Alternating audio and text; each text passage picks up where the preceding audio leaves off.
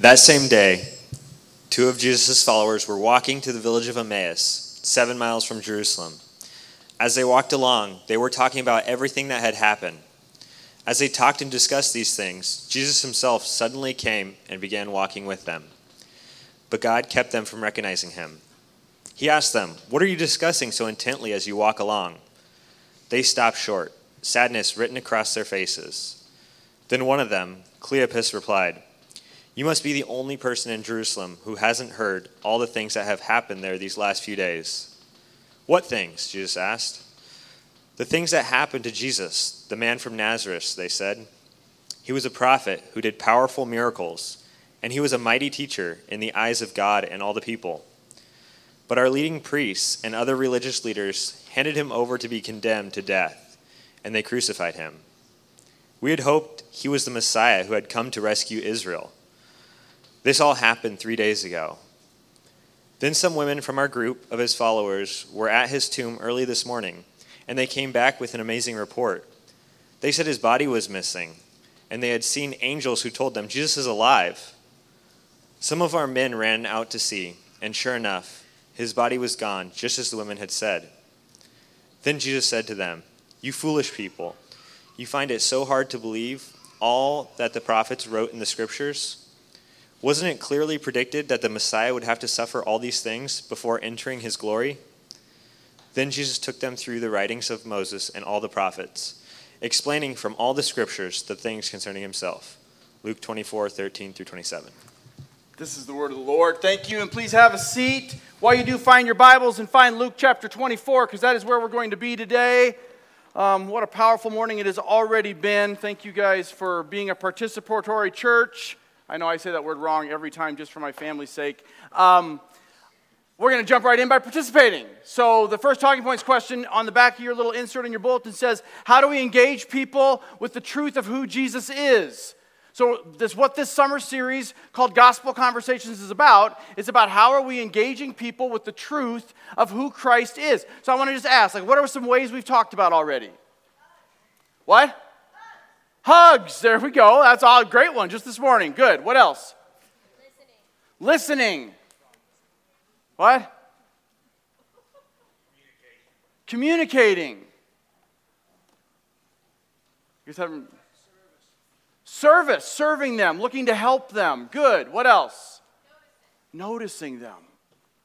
Right, so in this series that we're in called Gospel Conversations, we're taking a, we've taken a break. We're kind of we're kind of wrapping it up over the next couple weeks. We'll be back in Romans, Lord willing, um, the last weekend in um, in July. But um, what we have looked at is how can we get better at sharing the gospel with people in in very real and tangible ways. Because, guys, the gospel is the only answer to the, to the world's questions. And yet, the problem is, people aren't asking the right questions. So, to just engage them with the answer of the gospel, Jesus loves you, is, is to, in this day and age, is skipping a lot of steps for where most people are. So, what we're looking at in this series is how do we get better at turning conversations, at turning like um, interactions towards spiritual things right? And so the first thing we did was we looked at making room for God. The first thing we have to do in our lives is we have to make room for God. And we looked at how in Matthew chapter 9, Jesus talked about seeing the crowds, his heart broke for them. And then he talked about how his answer for seeing the kingdom come was raising up workers for the field. That was us, because the harvest was plentiful, as we even read in John 4 today. Then the next week we looked at um, stepping into grace. And we looked at the Pharisee and the tax collector, and we ta- in Luke chapter 18, and we talked about how one of the things we have to get, we have to be okay with, and part of what my little rant was during our worship time was guys, if we don't understand who we are in Christ, if we don't understand the grace that has been applied to our lives, how can we possibly give it away? Right? And so, so it's not just do we see that those people need Jesus, but do we see that we need and, and needed and need Jesus, and He amply supplies all that we need. Then the third week we looked at um, taking notice. Somebody mentioned noticing people. And we talked about the Good Samaritan. And we talked about how, like, are we just walking by all the hurting among us? And we did some activities throughout the week to kind of train our brains to see people um, for the broken people that we all are apart from Christ. And then, the, and then the next week we looked at showing them the Father. And we looked at the prodigal son and how, how that really isn't a parable about the prodigal son or even about the other brother, but it really is about, it's a, it's a parable about the pursuing, redeeming grace of the Father, about his heart for people. And do we have that heart for people? And then last week we talked about listening well. And we looked at the woman at the well and how do we listen, not just with our ears, but with our hearts. How do we learn to listen and read people um, with our whole hearts? And so today, that leads us to okay, so in light of all of that sort of relationship building and, and eye training and heart like molding, wh- how do we actually, then when we're engaging with people, how do we turn it towards spiritual conversations. And what we're, so today's message is entitled, I'm Wondering. Because the way we're going to look at, at doing that very thing, about turning conversations towards spiritual things, is by asking kind of I'm wondering questions.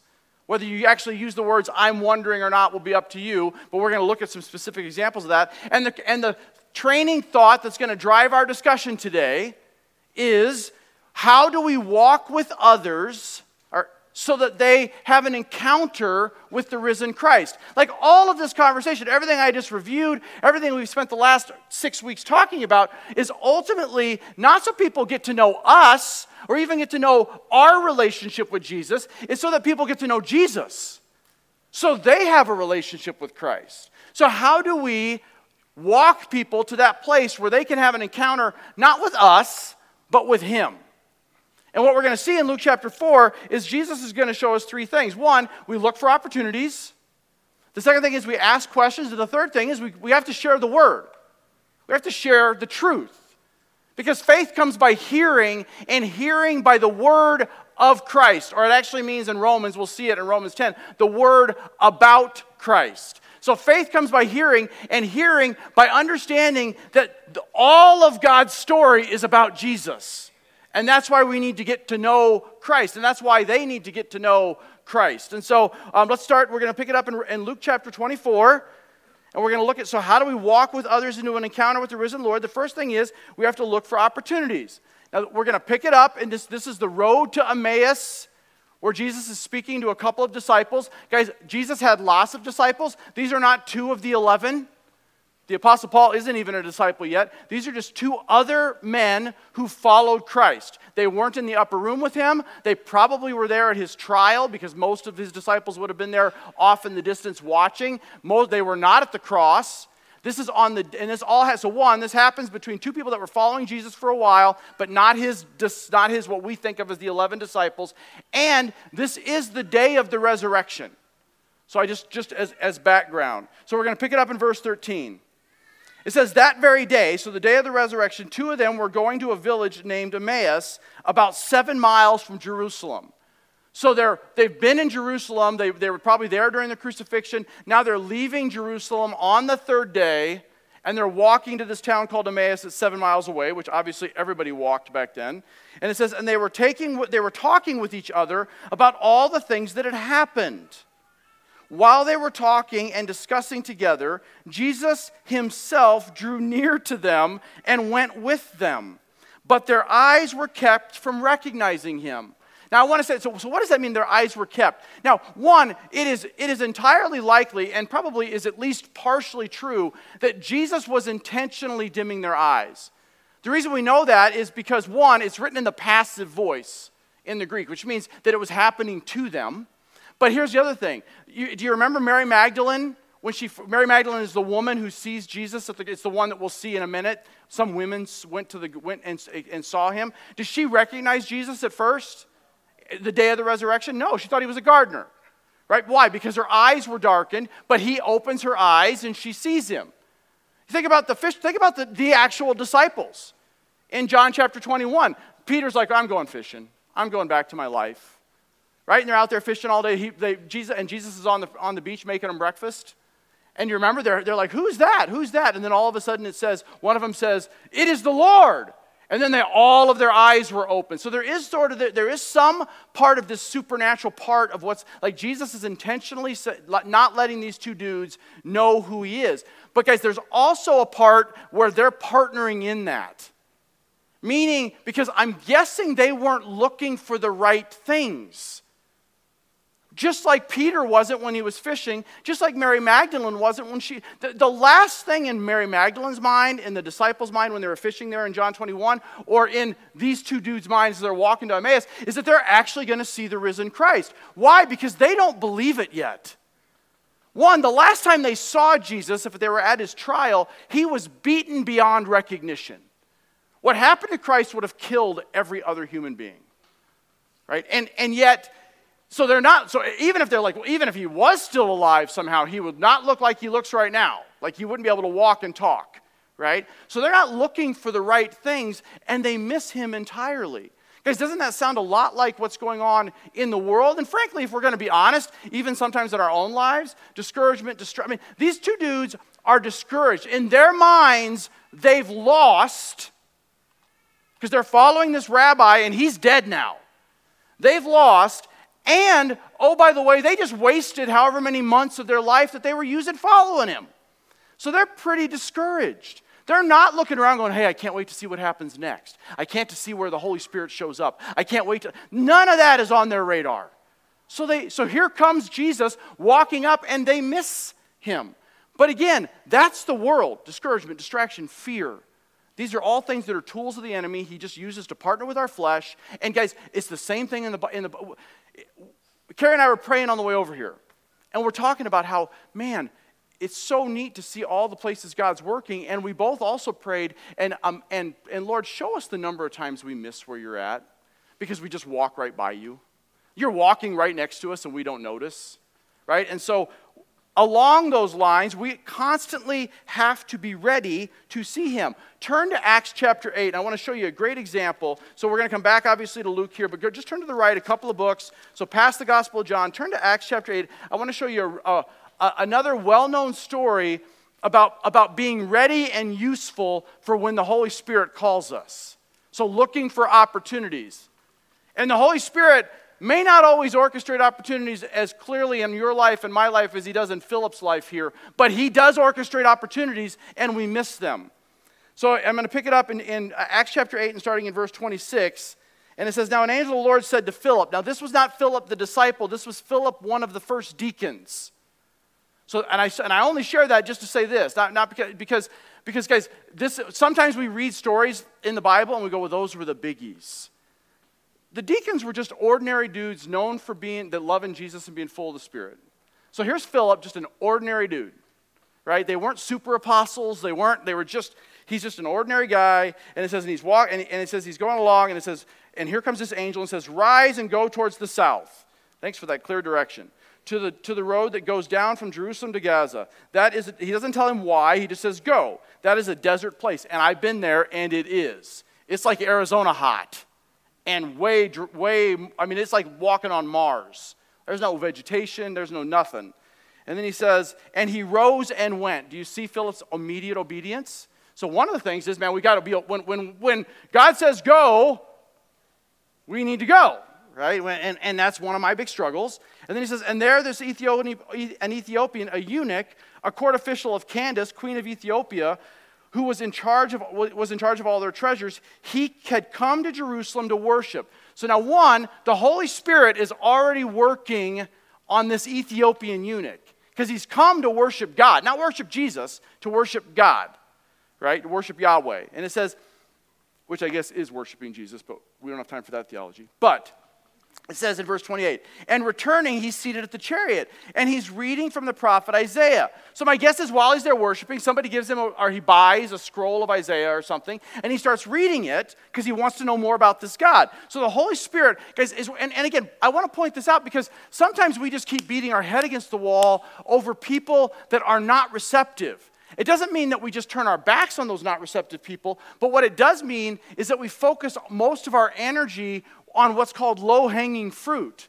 Like when you, when, you, when you see people willing to engage with you in discussion, see that as an opportunity that the Holy Spirit is orchestrating. If you're trying to engage with somebody in a discussion and they're doing this to you the whole time, just see that as okay, God doesn't want me engaging there.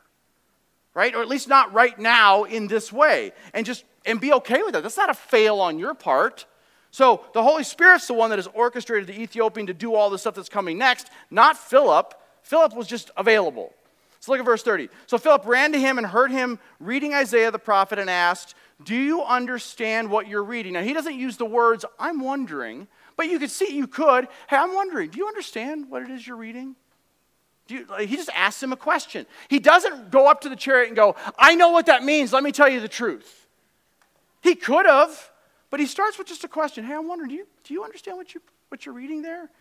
And he goes on to say, How can I unless someone guides me? Ah, okay, there's the invitation, right? And he invited Philip to come and sit with him.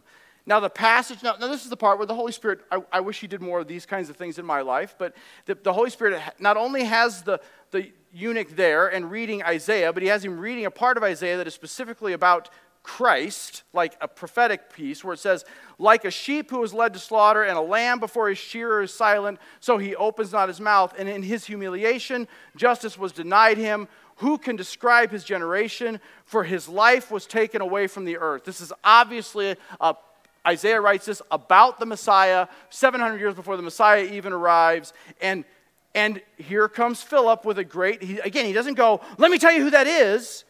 He says, um, he asked him that question. So, can you understand this? And, um, and then it says in verse 34 and the eunuch said to Philip, or, um, and the eunuch said to Philip, About whom, I ask you, does this prophet talk about? About himself or someone else? So Philip opened his mouth from the be- and from the beginning of the scriptures began to tell him the good news about Jesus. Guys, now when he says the beginning of the scriptures, does he mean the Gospel of Matthew? No, he means Genesis. There is no New Testament yet.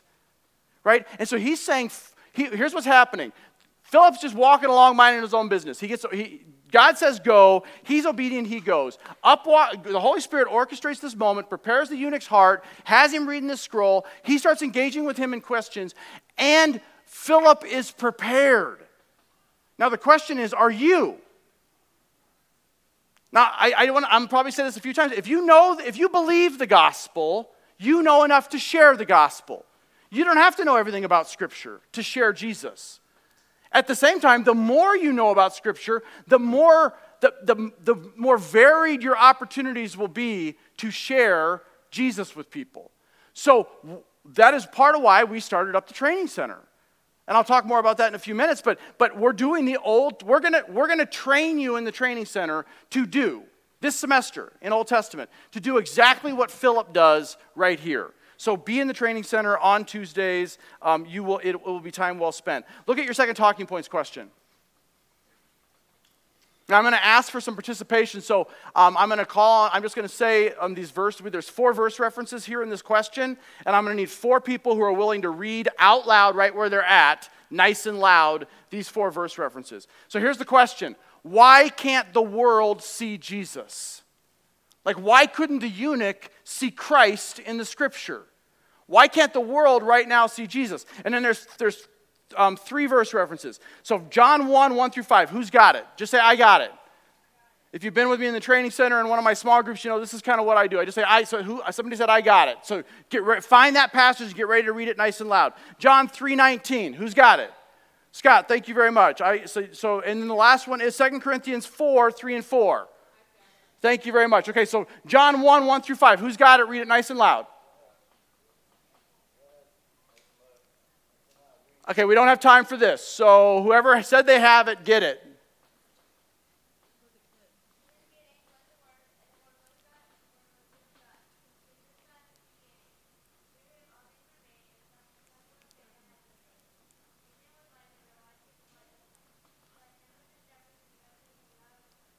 I don't know if you could hear him, but he was, um, yeah, he was doing that from memory.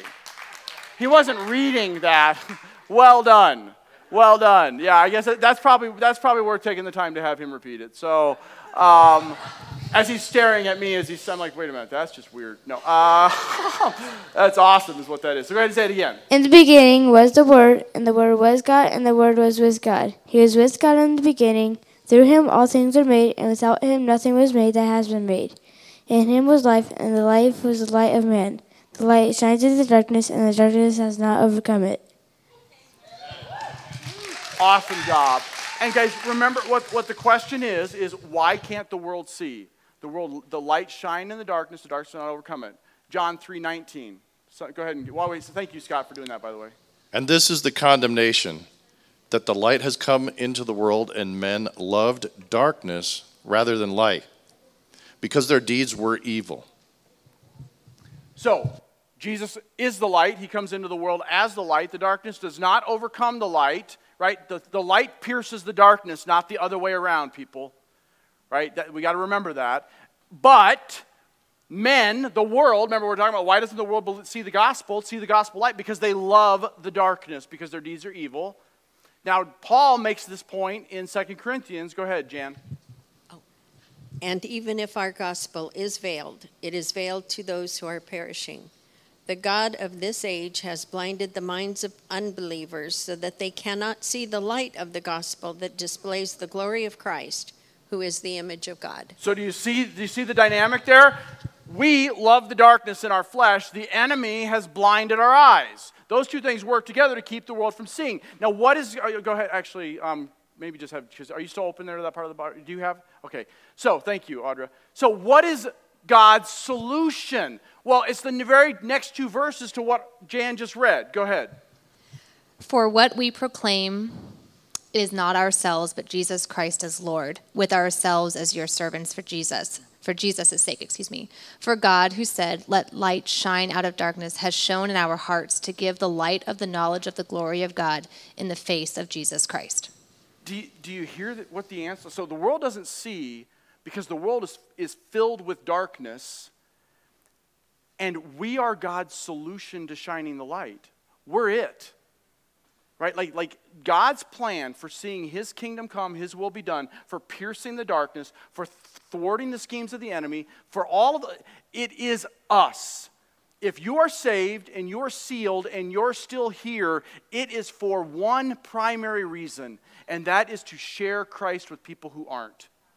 Right? Now, what we've been spending all of this time talking about is how do we get better at that? Like, how do we practically do that? Well, first, we have to look for opportunities. The second thing is we need to get better at asking questions that will lead to spiritual conversations. And that brings us to our second point. So I think I left you next. Go to Luke chapter 24 again, and we're going to pick it up in verse 17.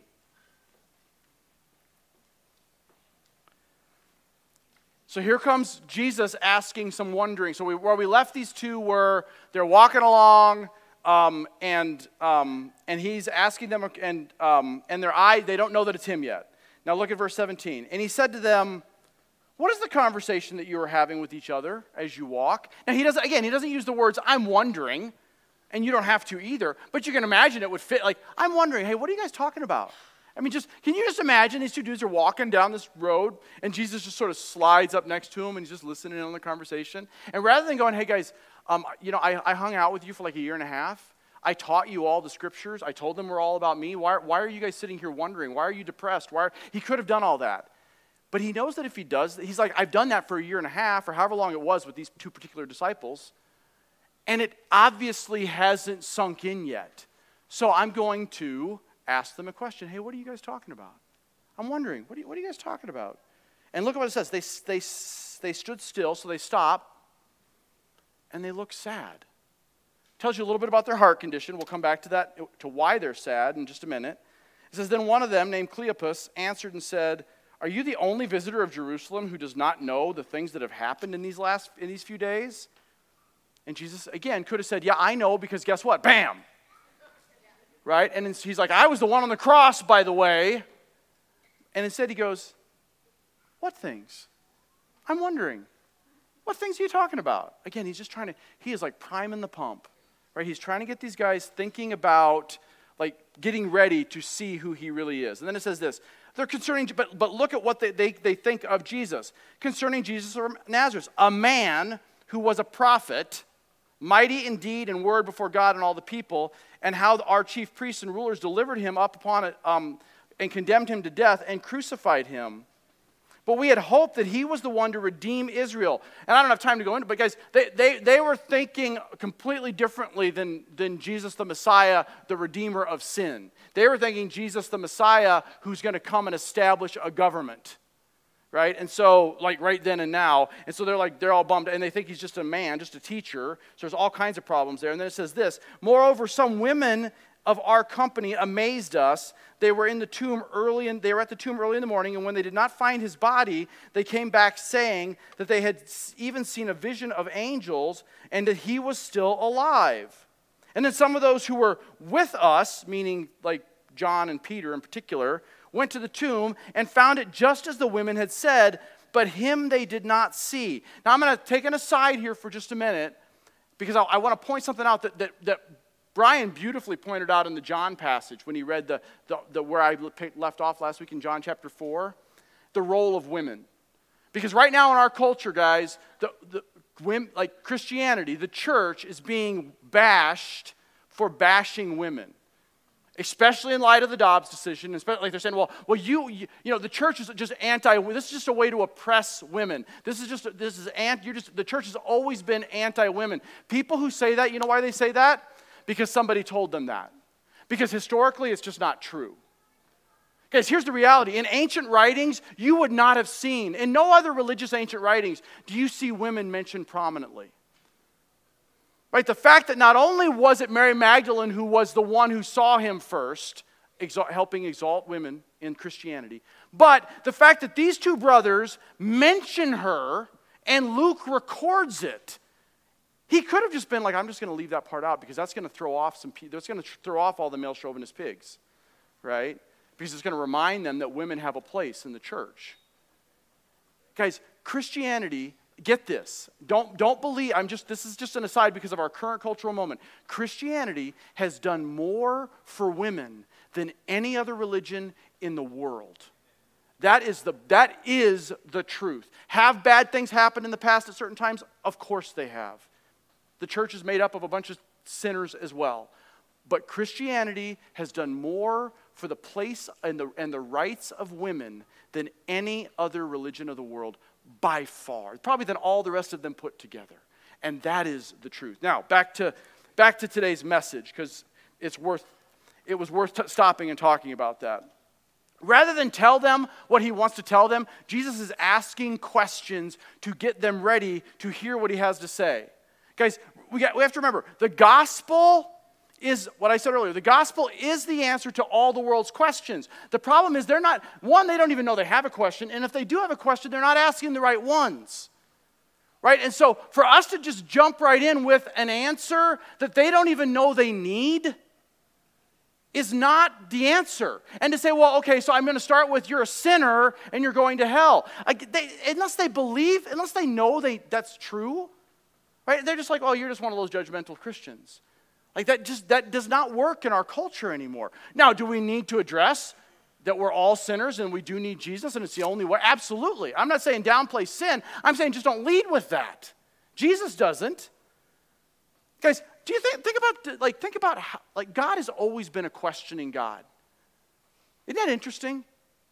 Right, right after the fall, Adam and Eve fall, Genesis chapter 3. Does he come to them and go, What? Does he come to them and go, like, I know what you did? How does he come? Where are you, Adam? Remember Cain and Abel? How's he come to Cain? Hey, where's your brother? Abraham and Sarah. Years later, don't blame her, but he's having the angel's having this, the pre-incarnate Christ is having this conversation with Abraham. He's like, hey, she's going to have a baby by the time I come back next year. And Abraham, Sarah's in the tent, laughing. And remember what, what, remember what the angel says? Not, well, I just why are you laughing, he even he starts before that. That's the question we all remember, me too. But he, he says, Hey, where's your wife? Does God not know? Does God not know where Adam was? Does God not go know what, what actually happened to Abel? Does God not know where Sarah was? How about in First, um, First Kings chapter 19? Elijah's running from Jezebel, hiding out in a cave. God shows up big, but how does he first show up? He shows up, he says, Why are you here? What, what are you doing here, Elijah? Right? God has always been like, why? Here's why. Because nothing, guys, get this, understand this, write this down. Nothing gets people to a place quicker than a good question. Like, nothing gets people to, to a place to receive the truth better than a good question. And I'm, I'll just tell you right now, I stink at asking them. I do. So, I, I mean, I'm working on this too. But but nothing will get them to a place of receiving the answer faster than a good question. Because it causes people to reflect on where they're at, what they're doing, who they are, what their needs are. And so we've got to get better at asking those kinds of good questions. In the God Space book, he calls them wondering questions. I'm just going to read a quote from the book. He says, I'm wondering questions. This is out of the book. Guys, if, if you have a book, you picked one up early on and you haven't opened it, please return it back. Just put it back on the back table so other people can have them because we're out. Um, but I just want to encourage you to. But um, there are over a hundred I'm wondering exam questions in the back of the book for all different kinds of topics. So as you're engaging with people in different areas, like different ways of thinking, it's like here's, here's five questions in this particular area of life. There's literally over a hundred of them in the book. I'm wondering can be expressed in a multitude of ways, but there is something about beginning a question with I'm wondering that sets it apart. While anything can be overused, this phrase tends to soften the language that follows. It has the potential to instantly create God space by demonstrating that you have been sincerely thinking about and actively listening to something that they said. It also protects us from dominating the conversation with our own worldview before we even know what theirs is. And then there's a list of, of uh, like, I'm wondering questions. Like, like isn't it, that's an interesting perspective. I'm wondering how you arrived at that conclusion. I'm wondering what role religion played in, in your life. These are just examples of the hundred plus in the book. I'm wondering why the topic of God seems to stir you up with such strong emotion. I'm wondering what you think you would, you would, you would have to give up to, or lose to become a Christian. As, as we're talking, I've heard you talk about several things that seem to, that seem to be that seem to be missing in your life right now. I'm wondering if you're searching for something that's capable of filling those voids. I'm going to give you a quick personal example, and um, I'm just going to take the time to do it. It just came to me this morning. So, so back before, so in early May, when, when the Dobbs um, decision was leaked, and I was still on social media, um, a young man that I used to coach in football years ago, my first couple years of teaching, he had posted something about, you know, like about being, he was obviously, it, it, was that, it was that, you know, I, I'm not really personally for abortion, but as a man, I don't have the right to tell somebody. And I knew this young man to have been a Christian when I was, when I was teaching him. I wasn't a Christian when I was teaching him, but he was. And ironically, right? And, um, and, so, and I did something I never do. I engaged in a conversation on social media. But, but, I, but I did it for not, not to make an argument with him, but, but in the hopes of demonstrating that you can do it with civility, knowing that it's almost impossible. So here's what I asked I said, Hey, Mike, I used to have this, even after I became a follower of Christ, I had that same opinion. Like, who am I as a man to tell a woman what to do with her body?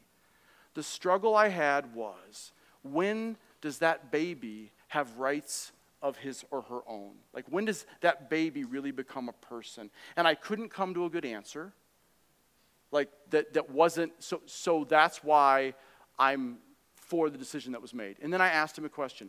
I'm curious. I didn't know wondering yet. I had i hadn't read the book. I'm like i'm curious. What would your answer be to when that child has rights? Now he didn't answer. Several of his friends did. And they ripped me. You're just a pig. That's what the problem is. Uh, and i read them not all of them, just a few of them. And I said, Hey, I just, I said, I feel your pain. I understand your angst. But you never answered my question. And I genuinely would like to know what you think about when. Now, now to the point, I'll let you, they never answer the question. My, my, my, my, my goal was twofold. One, to drive the conversation to spiritual things. This is not an argument about women's rights. This isn't even an argument, really, like I said last week, about the life of a child, although it is, certainly. It really is about the glory of God. And, that, and the fact that that child, just like the mom, is an image bearer of the glory of God. right? And I just wanted to interject that into the conversation. And then the second thing was do it in a way that wasn't argumentative. Now, here's what, here was the cool part I haven't heard from this young man in probably 25 years. He instant messaged me. He wouldn't put it on the public, but he, he messaged me, which I never even get on, or it didn't even then. And he said, Hey, he said, Hey, coach, I just wanted to thank you for demonstrating what civil discourse can look like in social media that is so rarely seen in our culture today. I hope you're well. And that was the end. And I never heard from him. I, I have no, my goal wasn't to convince them. I mean, I would love to, but I'm not going to do that in that time and place. I just wanted to turn it towards a spiritual thing by asking them a question, letting them know my own struggle. Yeah, I struggle with this. I've struggled with this too. And let me ask you a question, right? And, and what the Lord ends up doing with that, I don't know. It's not on me. That's up to the Lord to decide. So, I don't know if I have time for this. Um, turn to, yeah, just to, to turn, to, turn to Luke chapter 9. Just go. Eh, whatever. Turn to, turn to, turn to, I, I, I, wanna, I just want to show you, I, I think some of you are still wondering, like, okay, we just got to get to the truth. We just got, we just got to point out the truth. Here's what's interesting Jesus, walking, at this point in his life, he has not only been walking with his disciples for about a year and a half or two years in Luke chapter 9, but he is now intentionally focusing all of his attention on the 12. And he doesn't even in that case look at them and go, hey guys, by the way, I'm the Messiah, I'm the Christ. If you haven't picked up on it by everything else I've said, I just want to make it really clear to you two old dudes that I'm him. What does he do? He asks them a question. He says in verse, where is it? in verse 18. Now it happened that as, they were, as he was praying alone, the disciples were with him, and he asked them, Say, I'm wondering, who do the crowds say that I am? Some say that you're John the Baptist, others say that you're Elijah, and so others a prophet of, of the old have risen. And then he looks at them and he asks them, he asks them the question of life. He doesn't tell them the answer, he asks them a question. But what say you? That is the question of life. And he doesn't go there with a statement, he goes there with a question Who do you say that I am? And then you know, most of you know the rest. You are the Christ. Turn to your last talking points question.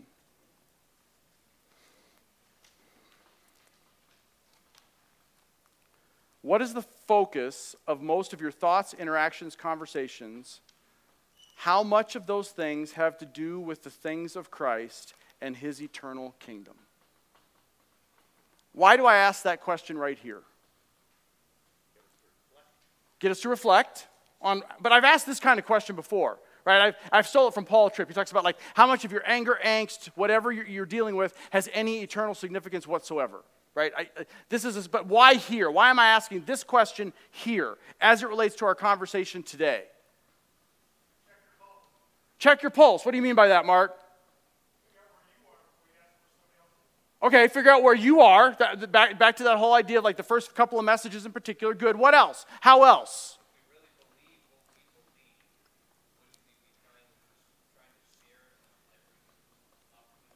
Good. So if you heard Adam, if we really believe what we believe, then, then it would compel us to share within opportunities that we have. Absolutely. What else? Think about, just think about it. So you're going to leave here, you're going to go to lunch somewhere, you're going to, uh, whatever you do, you're going to go shopping later this afternoon or tomorrow or something. Like, how does this question relate to how we're walking into a supermarket? Are you walking in there going, here's my list, I got to get in, I got to get out, like, which, which I, and I've, I've said this before, which I tend to do? Or are you walking in there going, I am here by a divine appointment because I'm here, right? And, I, and the Holy Spirit's in me, so the Holy Spirit's here. And I'm going to look around and see what kind of eternal impact I can have, right? Like, do we make space for that? So that, that would be a huge part of it to me, right? How can we get better at asking questions that would turn towards spiritual conversations? So that's ultimately what we're talking about here is one, learning like what some of those questions are. And then honestly, guys, the answer is just practice. Like we just have to, we have to be listening for those moments, those, those gate, those, um, those gates that we talked about last, last week or two weeks ago. And then we have to, and then rather than step into those with a statement, hey, I'm wondering why you said that. But I'm wondering about this statement that you made. Can you tell me more about that? Like asking those kinds of questions. Which leads us to our last point. Because then, as we're as we're seeing the conversation turn to spiritual things, go back to Luke chapter 24, and we're going to finish it up. And pick it up in verse 25 with our last point. Where we share the scriptures. Look at what he says. And he said to them, O foolish ones, slow of heart to believe in all the prophets have spoken.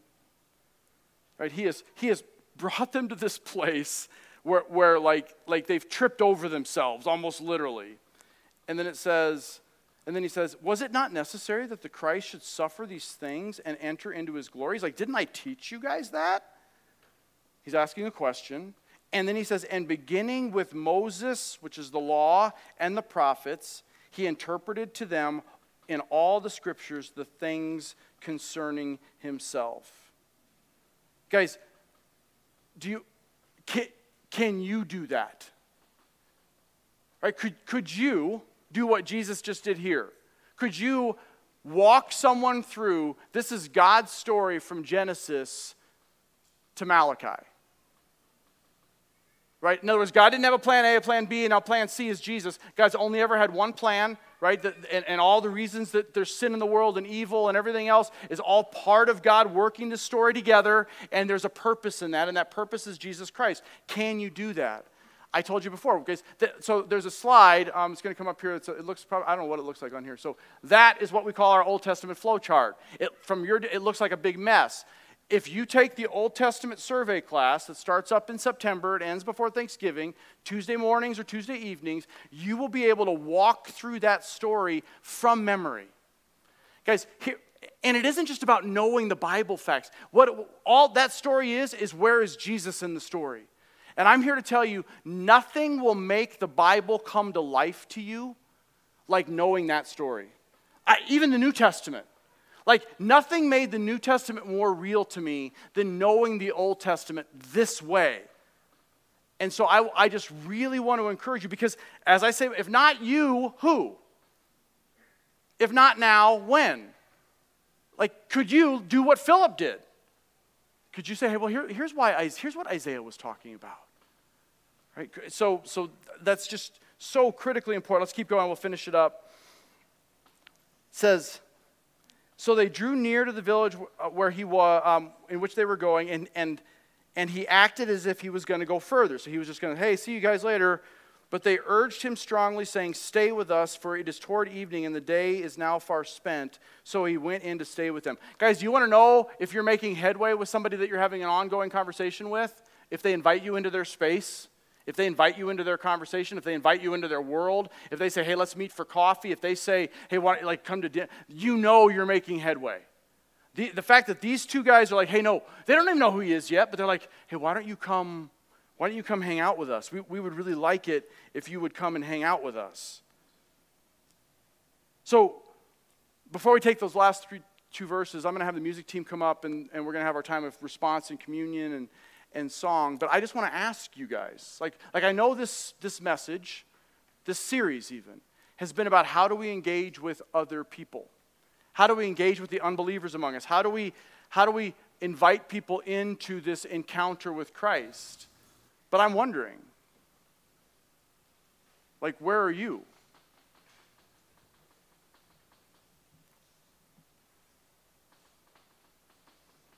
And maybe it's saved or not yet saved. But maybe it's you're saved, but, but you have some watered down version of Jesus. Like you, you believed, but the gospel that you believed in was sort of not the whole story. Like maybe you know a lot of facts about Christ, but have never really had an encounter with Christ, so you can't lead someone else into an encounter with Christ. But maybe you have had an encounter with Christ. But it's always been at this very superficial level. Right? Time is short, eternity is long. If the weather does nothing else for us, it should remind us that hell is really hot and that most of the world is racing there. And God's only solution, guys, for seeing people saved is you, is me, is us. That's it. That's his whole plan. That's, that's, that's the whole project. Have you wondered maybe sometimes, like, why is it so hard for me to share him with other people? Maybe it's because you don't know him deeply enough. See, the beauty of Bible study and, and getting to know your Old Testament or knowing apologetic arguments, or, guys, ultimately, you know what it does for us? If all it does is fill our heads with knowledge, we become Pharisees. And it has that danger, I admit that. But ultimately, what it does is it anchors our faith even deeper and deeper into the rock. And the more anchored we are, the bolder we will become. It goes back to my rant that I hadn't planned on ranting during our music time. Guys, we have an identity problem. And a huge part of that is because we, when I say we are who we say we are because the, we are who he, we are who we are because the great I am says we are, most of you don't know what the great I am says about you. You know parts of it, you know pieces of it, but you don't really know the whole truth. Look at, look at the last two verses. He says, When he was at the table with them, so he goes inside, and he took bread and he blessed it and broke it, and he gave it to them, and their eyes were opened, and they recognized him. Can you imagine? Oh, it's Jesus! And he disappears. It wasn't quite time. He had other people he needed to go see. Guys, can you imagine? If you're his, you can. Because if you're his, you, you can remember the time or times where you've been reading in the Word and and it just like, oh my goodness, there he is. Like it just came to life, literally. It is living and active. Because I remember, I remember being a God mocking atheist sitting in my Old Testament history class at Grand Canyon College as an 18 year old, reading the Bible, going, How can anyone believe in this vengeful, angry God that would allow all this hurt and evil? I read those same words. This has not changed. And I read those exact same words and I go, Lord, how can you be so patient? So long suffering, so forgiving. What, why? Because, because back then I was the dudes on the road to Damascus, walking along, had, had the word, but my eyes were dim. And then he opened my eyes. And that changed everything. Let's pray. Father, I just thank you, Lord, for. Um, I do thank you for the story that you're telling. I thank you that, um, that we can rest in, even as we read about this week, how, how you have moved your story forward so purposely to this point that we're looking at in the Gospels, and then even to this point that we're living in today. Um, that there is nothing that is going on in our world now that is outside of your control, and there's nothing that was going on then. That you are you are like the grand conductor. And although sometimes the music might be hard for us, sometimes um, the tune might not be pleasant for us, we know that you're the one playing it and you have purpose in it. And so, Lord, I, I do pray right now for those, for those in this room or those that are hearing my voice, Lord, that, that don't yet know, that have not yet seen that maybe know about you, but don't really know you. Lord, I pray that today would be the day, like it was for me 25 years ago, where the scales of my eyes and the darkness of my heart would, were changed in an instant. And Lord, for those of us that do, we do see but the things of this world and our flesh and the enemy can sometimes cloud our vision. Lord, let us grab a hold of the corrective lenses of the gospel of Jesus Christ. Let us filter all that we see and feel and experience through the lens of your pure word. And let that do its work in our lives. For the fame and the glory of your name, we pray these things. Amen.